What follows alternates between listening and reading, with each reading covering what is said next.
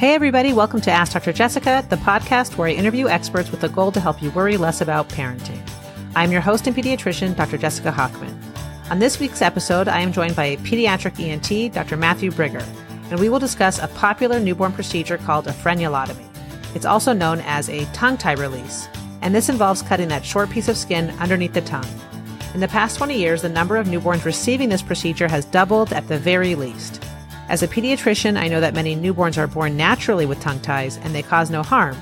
So I often wonder if we are getting the balance right. I want to make sure that we doctors are supporting a mother's breastfeeding efforts, but also that we are not performing unnecessary procedures. Thankfully, we have Dr. Brigger here today to share his thoughts. Dr. Brigger has a very impressive resume. He is currently the Division Chief of Pediatric ENT at Rady Children's Hospital in San Diego. He also served as a pediatric ENT in the Navy. He received his master's in public health at Harvard, and he has authored over 70 peer reviewed studies. And as a quick reminder, if you are enjoying this podcast, I would be so appreciative if you would leave a five star review, and even better, share it with a friend who may benefit from hearing this conversation. Hi, Dr. Brigger. Welcome to the podcast. That's great to be here.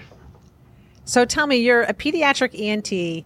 Can you give the audience a general sense of what you do during the week? What does your job entail? Yeah, absolutely. So, so my job. So I'm a pediatric otolaryngologist, which means that after med school and residency, I did a residency in otolaryngology, so ENT, and then ultimately went on to go do just a subspecialization in pediatrics. So then within that world, I actually have another. I get a little bit more subspecialized even from there. And so for my practice, what we've sort of built over time is a practice that's primarily focused on on breathing, swallowing, and feeding, and that's really what my practice is. And as part of that, they, we built a aerodigestive program here down at Rady Children's Hospital, which is the whole program. The concept there is to have a multidisciplinary approach towards uh, towards these children who are particularly complex in nature. So as such, you can imagine I do see a lot of kids with uh, with tongue tie and how that may play into this whole thing, and I'm happy to be here and talk a little bit more about it. So, can you describe? So, I wanted to talk with you about tongue tie or ankyloglossia, the medical, the fancy medical term for it. Can you describe what it is exactly? Because I know a lot of us have it; we've had it our whole lives, and a lot of there's a lot of confusion about when it needs to be addressed with a doctor and when it can be left alone. So, can you just explain what a tongue tie is exactly? Absolutely. I think, you know, we can even reel this back a little bit in terms of thinking altogether. Because really, when it comes down to tongue tie is the focus, and that's sort of the name that has gotten passed around. And there's a lot of history to sort of why it's tongue tie, because that has sort of been like where it started. But there really there there's the concern that there are multiple different places that we can have these ties per se.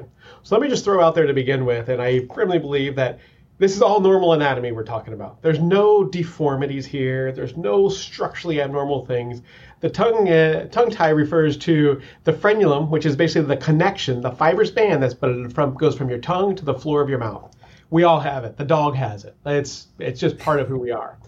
And so, what really what it comes down to when we start talking about when do we do something about it, it has to do is it causing sort of pathologic sort of issues.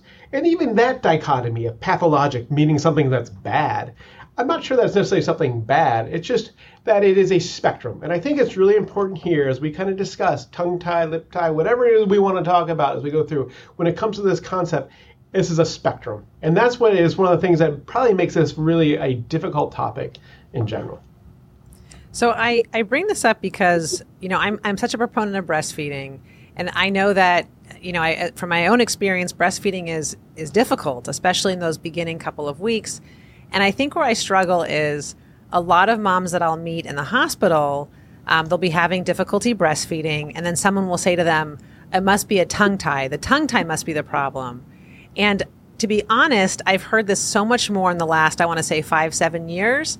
Um, and then when you talk to pediatricians that have been working for 20, 30, 40 years, this was never really brought to so much attention. So I'm just trying to figure out what, what's happening here. Like, what do you think? What do you think the answer is are we really having breastfeeding difficulties that uh, have we been missing tongue ties for many years or what what's what's happening yeah, so I think that so there's nothing different in the babies. The babies are still being born with the same normal anatomy that exists.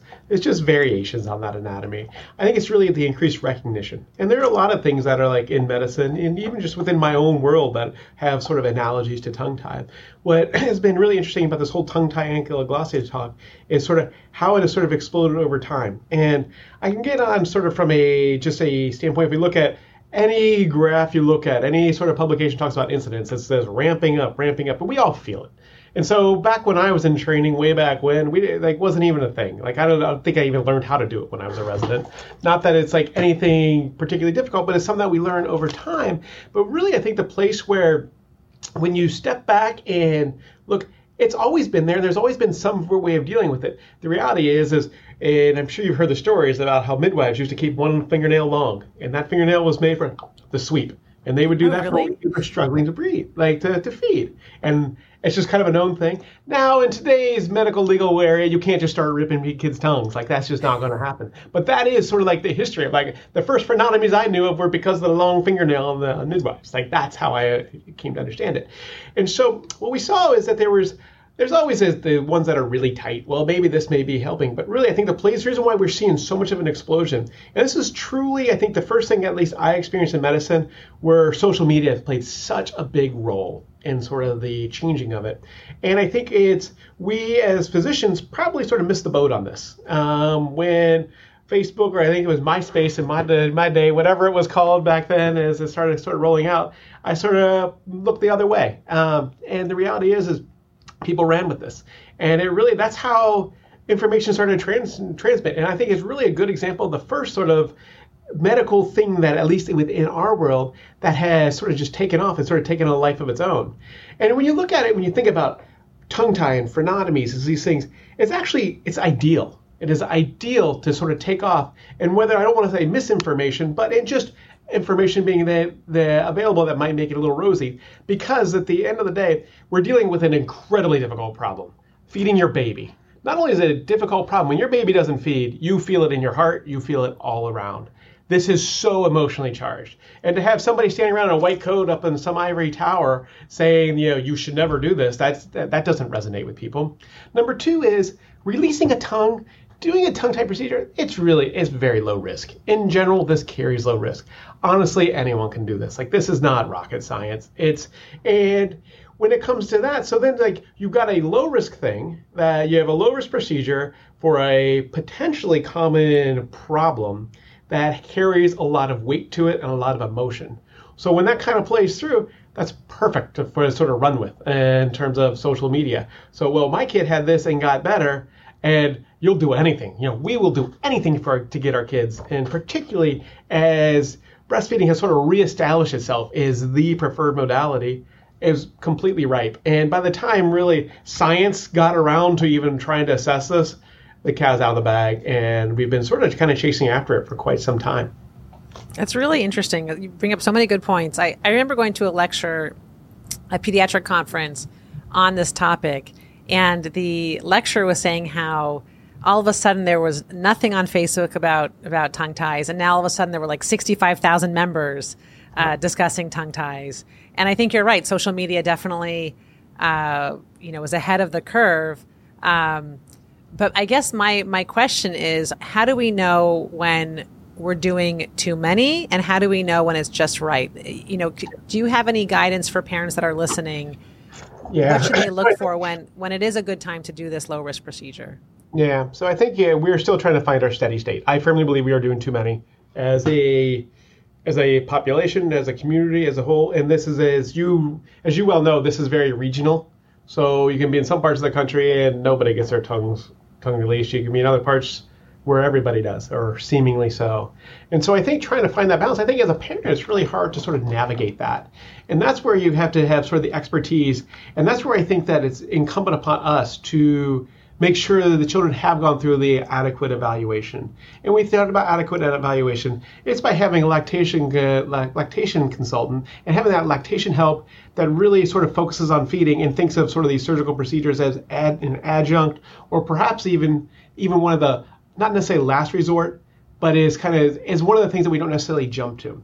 And I think far too often, in this day and age, we're looking for sort of the easy fix. And we all sure we all want an easy fix, but feeding is hard. Breastfeeding is very difficult, and you know, and I say that as, as somebody who has never breastfed, but having and I bring sort of this different sort of look at it, and you know, and, and I can you know my partners, I just like as we look at it, it's like, what do I have to say anything? I know anatomy, I don't know about breastfeeding, and that's what I defer to our lactation consultants really to understand, like if you think it's like, and you know, there's plenty of data out there to show how many kids suffer from poor positioning, where it's a little bit of positioning and this fixes it. But and I do worry that as time goes on, we're training another generation of lactation consultants where frenotomy is first and foremost. That's the first thing you do. And so then we are also training pediatricians to say, hey, first thing, go get the tongue clip, and then we'll work on this. Because we do know there are some kids, like once you clip it, it just kind of runs with it. Right. And so it's really hard. I think as a parent, I think you need to have comfort with your lactation consultant. You need to have comfort with your pediatrician in finding that right balance. Well, I think that's just it. I think because the truth of it is, you know, as you mentioned, when you're when you're a new parent, all you want to do is feed your baby. I mean, that's such a natural instinct. Your baby's born, and you want to feed your baby. And then I think nature plays this cruel trick where your milk doesn't really come in for 72 hours or so, yep. and you know, breastfeeding is difficult. It's uncommon, I think, for breastfeeding to be easy from the get go. And tongue tie, to me, I think there's definitely value in recognizing it, but I also think it can seem like this easy fix for something that is just inherently, unfortunately, difficult. Um, and so I, I, part of me just wonders if we were more supportive of new moms and breastfeeding, if we would see, uh, you know, rather than immediately talk about the procedure, if we would talk about ways to help with breastfeeding, talking to lactation, I wonder if we would see fewer of the procedures requested.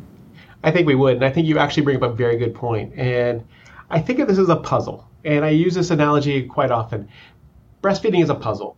And the problem is, is everyone's dealt sort of different number of pieces. Some puzzles have you know, a thousand pieces. Some puzzles have four pieces. And breastfeeding and uh, frenotomy and how the frenulum plays into it is one piece of a puzzle. We just don't know how many pieces are to it. And so you bring up a really good point though about the education piece. And there's a paper out of New Zealand uh, several years ago where they basically took their frenotomy rate, which they found in one specific area was like 10%. So that's a very high rate of frenotomies being done for, the, for these children. And what they did was they did a concerted educational program to pediatricians, to parents, to lactations, like where they brought this concerted program and they dropped it down to somewhere around like 2% or something like that. And they made a significant change because of the education. And I think you're absolutely right. And I think, unfortunately, some of the pressures of how we practice medicine today don't allow us to have that time. And those constraints that I would say it's our challenge as uh, as providers to be able to kind of push back and say, no, this is this is the right thing for our patients. It's a great point. Can can you explain what a frenotomy is exactly? Can you describe to the listener what what that procedure is like? Absolutely. And so there's a variety of different ways to go about it, but essentially at the end of the day, what we do is we place a little groove director. So basically, what this is, it's like it's a retractor. It looks like almost like a set of Mickey Mouse ears. And what it does, it lifts up the tongue, and it basically allows a little groove for the frenulum to go in between. And by lifting up the tongue, then it exposes, gives us a nice, beautiful view.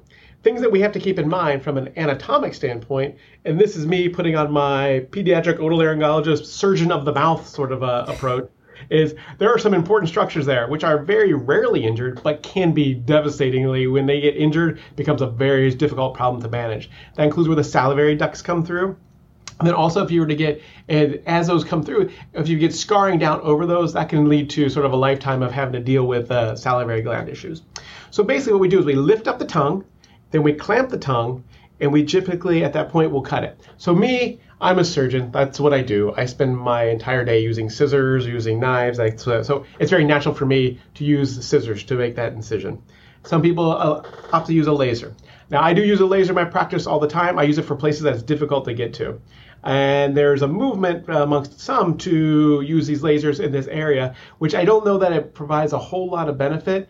And unfortunately, we, given where I live in the system and sort of a tertiary, you know, quaternary care sort of area, I get to see, or I guess I have the privilege to see when things go awry, including lasers that have caused severe burns. Had children have to have eh, be intubated. I've actually seen a children actually receive a tracheostomy from having undergone a basically a tongue tie procedure that went awry.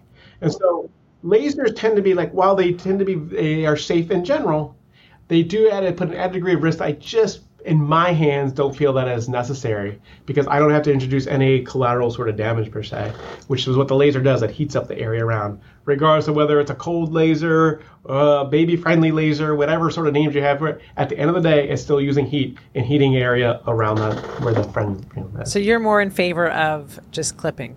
Just clipping. okay. Okay. Um, Have you ever seen a patient bleed from clipping? Absolutely. Uh, you know, uncontrollably?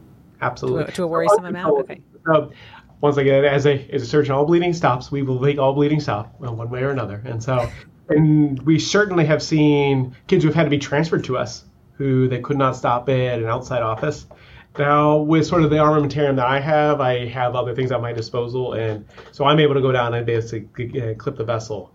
I'm not sure that using a CO2 laser or using any type of laser is going to prevent that as much as good technique, sort of as you proceed.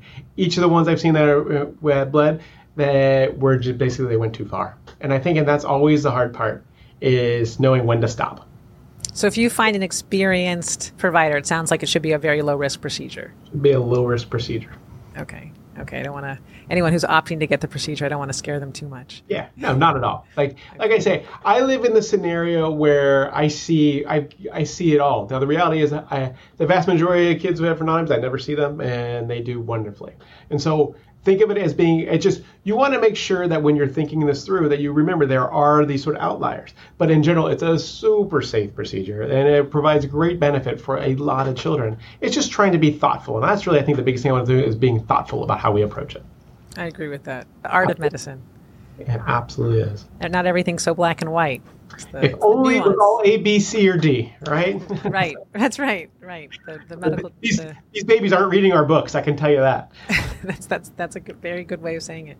Now, what about the upper lip ties? So that's also been um, gaining popularity. In addition to clipping, you know, underneath the tongue, um, above the tongue, sort of above the top teeth, um, that layer of skin has also been known to be uh, encouraged to cut, be cut by some. So, what what are your thoughts on that?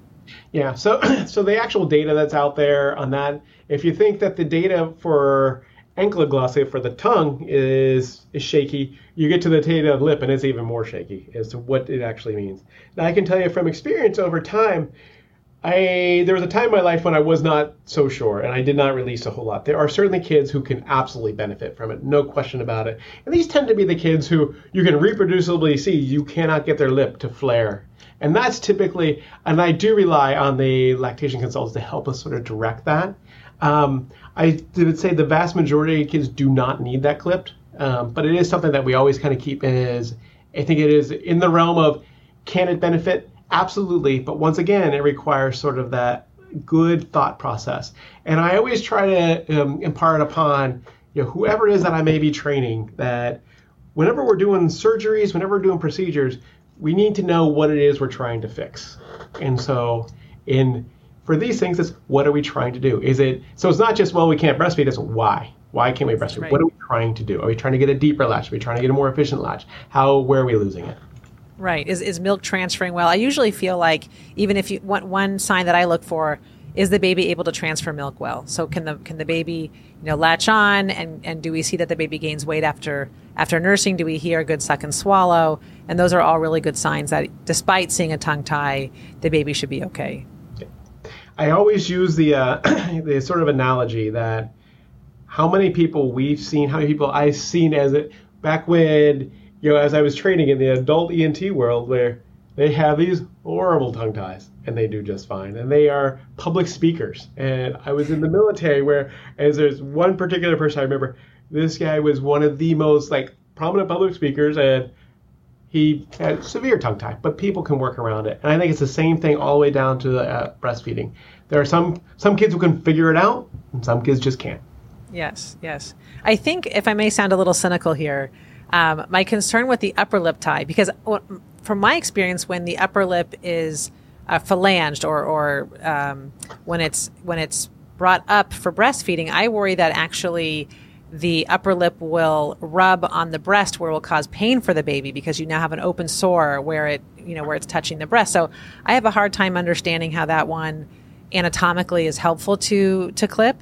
Um, yeah. So the cynical part of me, and so forgive me for saying this, um, you know, I think it's an easy. Part of me wonders if it's an easy procedure to bill for, right? So if you're in there and you clip the lower lip and you can make a good amount of money for that, and then you can quickly do the upper lip for not much added time, and you make I don't know double. There's a piece of me that wonders if we brought reimbursements down for that procedure would as many be recommended or done? I don't know if you have any thoughts on that. No, I think that I love that can of worms because that is a great can of worms because I can tell you as you know from our standpoint where we kind of see this like within our within our region there are numerous like over the over the years numerous clinics that have popped up specifically doing this. And you like to be able to think that you know there's but yeah that everyone's doing this for the baby's best interest. But unfortunately much of medicine has sort of has has built in this way that is it's fee for service which is a which is has competing competing objectives you might say. And I think in, you're absolutely astute to kind of like plug into that, where that could be a concern. And I think you know we also see some places where they actually, I mean, to the point where I've even seen places that offer discounts based on how many you have done, which to me like that hurts my heart even just to see it. And so for me, I believe exists in a system that doesn't necessarily favor sort of one over the other, like which is which works out a little bit better, I think, for us. But there are certainly places where the financial incentive is outweighs the additional procedures. It's malaligned.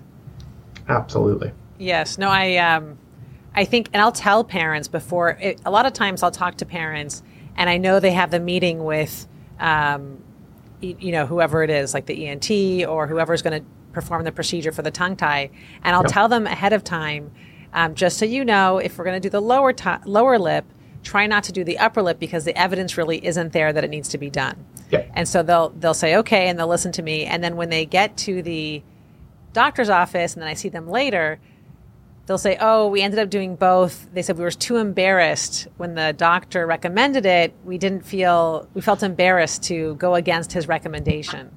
Yeah, you know, and I think and that's that's like represents a real struggle. So I'll tell you personally, like I I pretty much always recommend doing the tongue without the lower lip. I'd say it's a very small percentage, and generally it's a very directed sort of thing. And I'll tell you quite honestly, just from the standpoint of the, the procedure, while they're both fairly easy, the tongue, the upper lip is the one that can bleed a little bit more, and so it can just be more of a just uh, kind of bogs things down, as you might say. But I think that you know, really when you can imagine, like from a standpoint of a parent I think it's really hard for them to speak when they go to see the specialist who knows all this and is going to make these recommendations. It's very hard when the incentives are malaligned like that. So right. I 100% agree. And I would encourage, once again, I think that any time a parent, like a parent should be able to feel like they can ask the questions what it is we're doing and why we're doing it.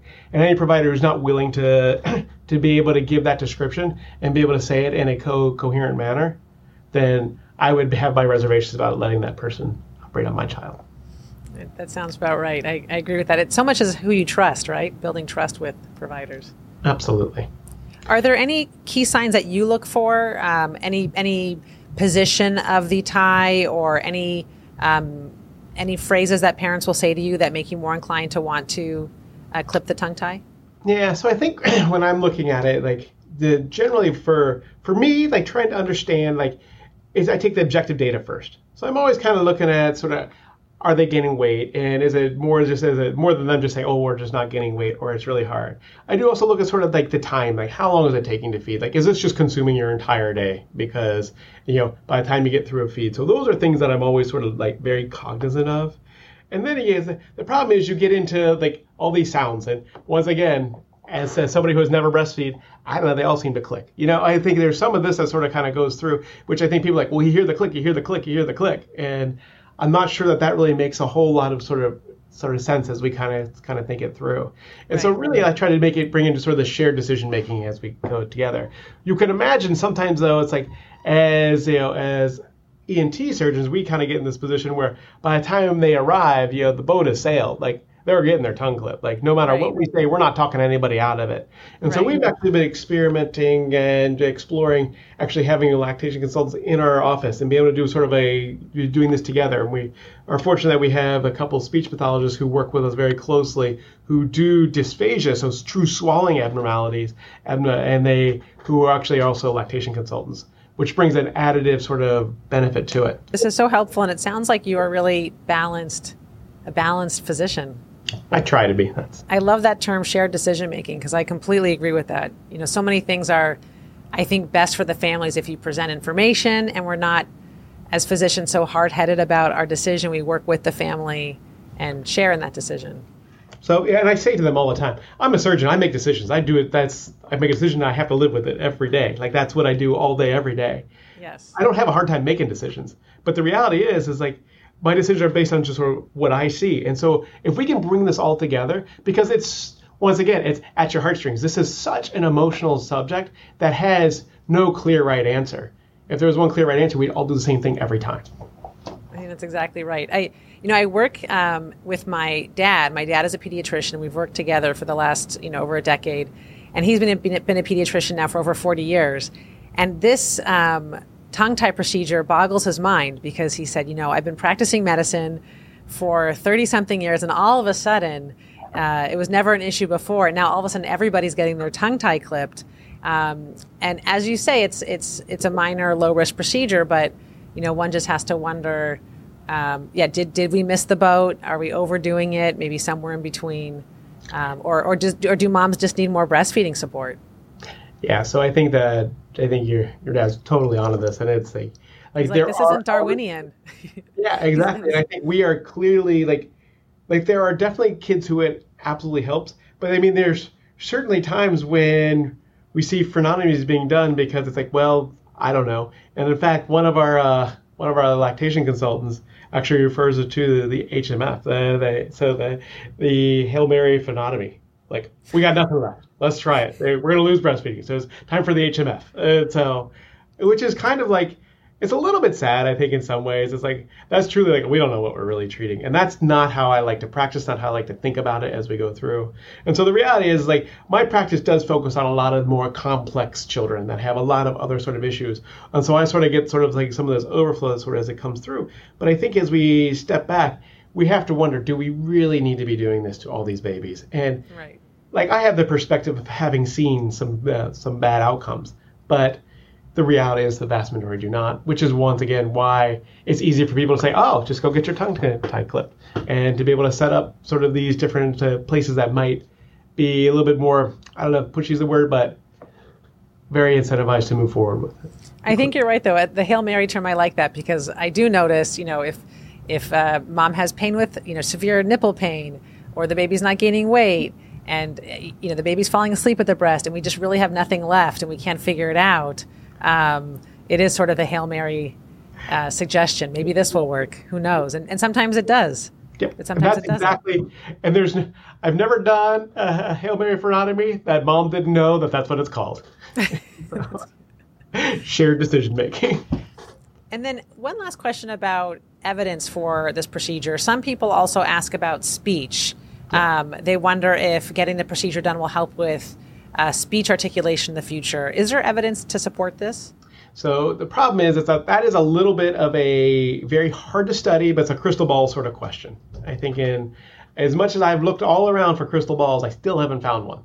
And when we go to it, it's very hard to study. There's no good because nobody's going to randomize two and then uh, two sets of patients that in, that are somewhat similar, and then hey, we're not going to do it, we're not going to do it, and then see where they end up. So are there plenty of stories of kids who, you know, who get the tongue tie procedure released for speech? Yes. Now, is it anywhere near the number like it released for breastfeeding? Absolutely not. Like absolutely not. And so I think that you know clearly there's a there's a dichotomy there. I don't think that I think there are some kids who may it may potentially benefit. However, like I said, I have known so many adults who have what would you we would consider to be type one, like the tightest tongue tie you imagine, who are completely eloquent. And so that is something where I think that decision uh, it, it, gets made with a speech therapist when they're older. And the way that I always kind of present this to families is I actually do a much different procedure. Like the procedure I do to release for speech issues is actually a little bit more involved, and it involves kind of just re- recreating a tongue fold through there. Um, it does involve sutures. I do do it, and I think that is one of these things that does tend to do when when they're a little bit older. You have a little bit more leeway, and you can do a little bit, I think, a better procedure. Thank you so much. Any is there anything else that you want to add? Any? I think we've covered a lot of ground. You answered so many wonderful questions. Yeah, I think my parting, sort of, just as we sort of think about it and sort of like bringing it all home, is that is to realize, you know, it kind of goes back to that thing that we all know is, you know, nothing in life is free, nothing in life is easy, and you and you know it's the thought that you put through it and it's not a, a free ticket to anything and i think it's what i would say is that this can be very helpful And really, I think of it as like improving efficiency. And these, and sometimes we even talk about it like it's kind of like, you know, we're trying to just, uh, it's a little bit of surgery to kind of move things along. As long as we can kind of all accept that, you know, whether or not you get your frenotomy is not the end of the world, and it's not going to change anything in the long term, regardless of sort of how, how we're working through. But if it's a way that we can be able to maintain breastfeeding, great. And I think that you know it is a parental decision that I think should be made, and just with sort of thinking about it all, and not blindly just getting tongues clipped. And that's really a nice summary. That right, if if if parents are looking for something that might be helpful and it's very low risk, we should support them. But also, providing proper education, I think, is really important. The reason why so many people do it is because it can be such a useful adjunct but it's just it's an adjunct and that's what it is. It's just yes. a part just a piece of that big puzzle. Yes and in, and in addition to this puzzle i think when it's all over i like to stress to families moms will still need support with breastfeeding. We should still uh, recognize that they, they can ask for help reach out to lactation their pediatrician uh, family members experienced friends. Absolutely. Absolutely. Thank you so much. Absolutely. really well, great. for the invitation. Thanks for letting me join you. Oh it was really fun. You're great Thank Great. you. Thank you so much for tuning into this week's episode of Ask Dr. Jessica. If you are enjoying this podcast, I would be so grateful if you would take the time to leave a five star review. We'll see you next Monday.